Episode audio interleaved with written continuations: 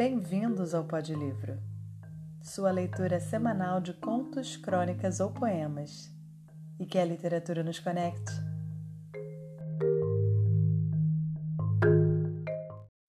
Moacir Jaime Sclier é o escritor dessa semana do Pod Livro.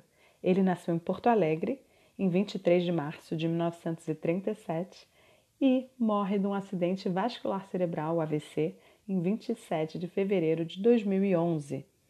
Ele é um autor de contos, romances, ensaios, crônicas, literatura infantil, gênero fantástico e ele é premiadíssimo em várias dessas áreas.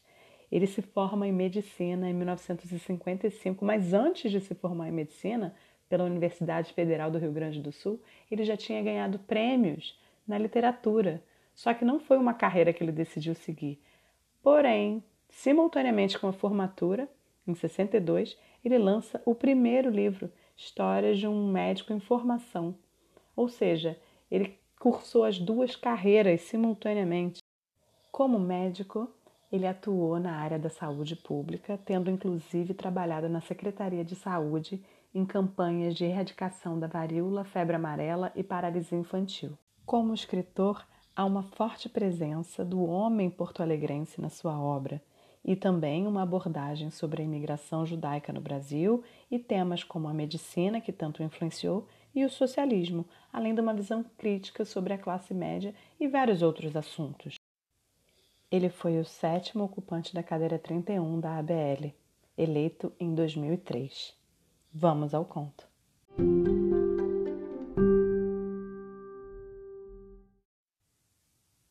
Crimes eletrônicos. Uma noite, ele chegou em casa e encontrou a luzinha vermelha da secretária eletrônica piscando. A princípio, ficou surpreso. Havia muito tempo não recebia recados. Até mesmo a ex-mulher, que logo depois da separação costumava ligar com frequência para reclamar o dinheiro da pensão, aparentemente o esquecera. Na verdade, ele nem se lembrava de ter deixado ligado o aparelho Deve ter sido uma coisa automática, concluiu. Durante algum tempo ficou olhando a luzinha. Não tinha vontade de ouvir mensagem alguma. Certamente seria alguém pedindo coisas ou dando uma má notícia, e ele não estava disposto a se aborrecer. Tudo o que queria era tomar um banho, comer algo, ver um pouco de TV e ir para a cama. E seria fácil livrar-se de qualquer recado. Que se lembrasse, a secretária eletrônica tinha uma tecla especial para apagar a mensagem. Bastaria pressioná-la e pronto. Mas a verdade é que não podia fazê-lo. Por causa da luzinha, claro. A luzinha que pulsava num mudo apelo, como se fosse. Repugnava-lhe a imagem, mas ela lhe havia ocorrido automaticamente. Um minúsculo coração. Finalmente, e num gesto impaciente, apertou o play. Era uma voz de mulher, uma vozinha fraca, embargada por uma mal contida emoção. Sou eu, Gilberto. Me liga, por favor. Estou esperando. Passada a perplexidade inicial, ele não pôde se conter e, com o risco de parecer maluco para os vizinhos, que sempre o haviam mirado com desconfiança, caiu na gargalhada. Ria, ria, parava um pouco, tomava fôlego e recomeçava. Meu Deus, era muito engraçado aquilo. Sou eu, Gilberto, me liga por favor. E era engraçado porque, em primeiro lugar, ele nunca tinha ouvido aquela voz. E depois, porque não se chamava Gilberto? A moça tinha o número errado, fornecido por um espertalhão chamado Gilberto. E a mensagem gravada numa voz neutra, com poucas palavras, o número e um seco deixe seu recado contribuíra para reforçar o equívoco. Se pudesse, ligaria de volta para dizer: Sinto muito, você se enganou, não sou Gilberto. Isso talvez fosse o início de um papo mais longo e, quem sabe, de confidências e, quem sabe, de. Inútil fantasiar. Ela não deixara o seu número. Com um suspiro, apagou a mensagem e, sem tomar banho, sem comer alguma coisa, sem ver televisão, foi dormir. Acordou com dor de cabeça e com dor de cabeça ficou todo o dia. Voltou para casa exausto e mal abriu a porta do apartamento, viu a luzinha piscando. Correu para a secretária eletrônica. Ah, Gilberto, por que você não me ligou ontem? Eu precisava tanto falar com você. Fiquei esperando até tarde. Liga hoje, por favor. Dessa vez ele não riu. Suspirou apenas. Apagou a mensagem, depois foi tomar banho, comeu alguma coisa e sentou-se à frente do televisor. Mas não podia se concentrar no noticiário.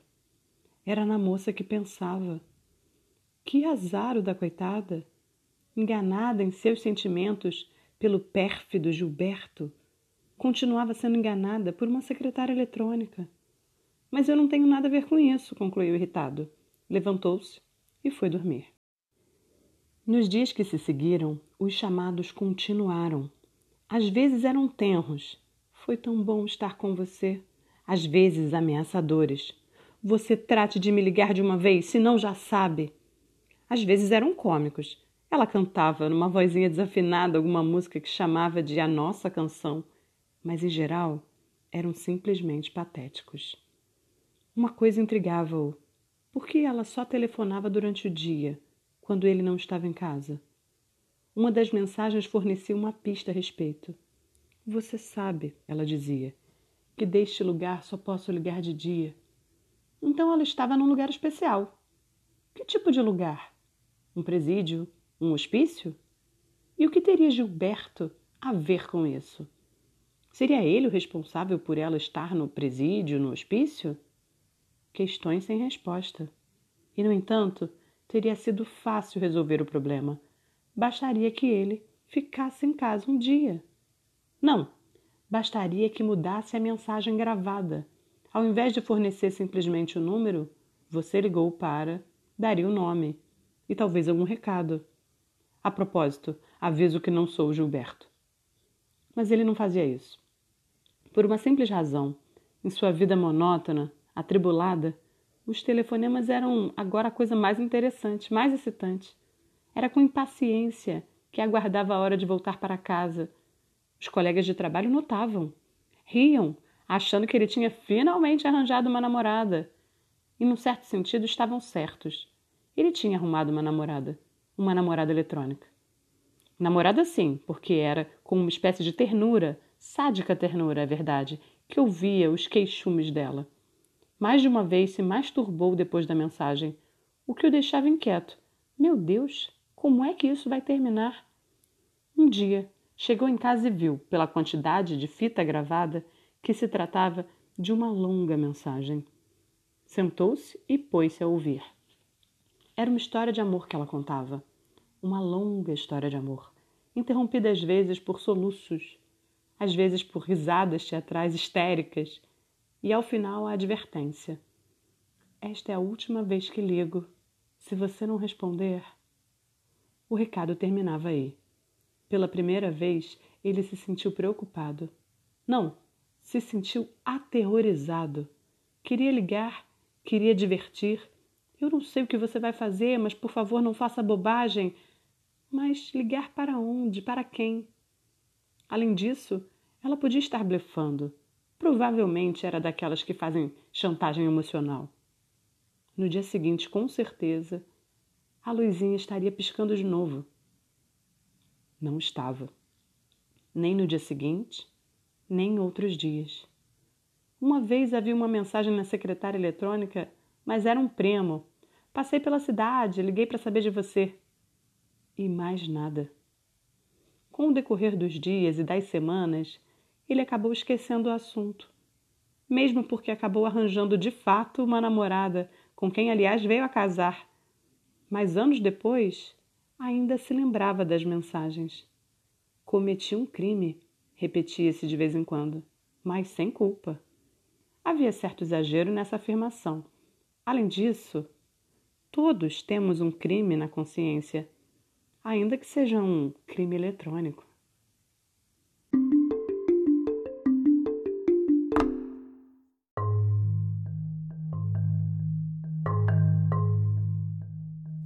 Obrigada por ouvir o Pod Livro. Eu sou Giana e a gente se encontra semana que vem. Que a literatura nos conecte.